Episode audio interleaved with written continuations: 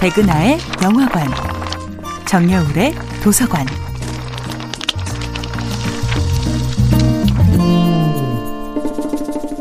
안녕하세요. 여러분들과 쉽고 재미있는 영화 이야기를 나누고 있는 배우 연구소 소장 백은하입니다.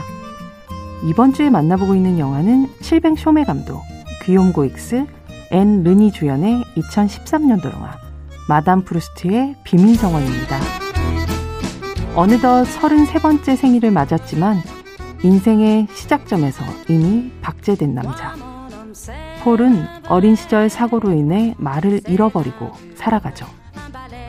실어증 혹은 말을 배우지 못한 폴의 입장으로만 본다면 이 영화는 거의 무성 영화에 가까운데요. 영화 마담 프루스트의 비밀 정원에서 폴이 세상에 내놓을 수 있는 유일한 소리는 피아노를 통해서입니다.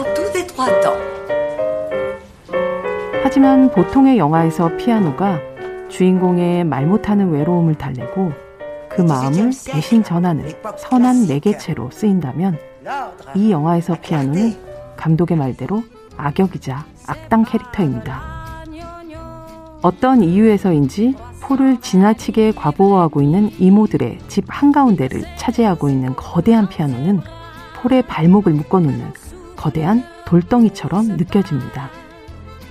하지만 마담 프루스트의 정원에서 가진 비밀의 만남을 통해 자신을 짓누르고 있었던 기억의 정체를 서서히 알아가는 폴에게 피아노 역시 점점 무겁지 않은 존재가 되어갑니다.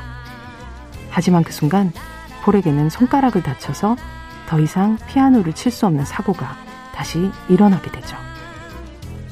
이렇듯 크고 무겁고 다루기 힘든 악기 피아노의 대척점에 가볍고 작고 이동하기 좋은 악기 우크렐레가 등장하는데요.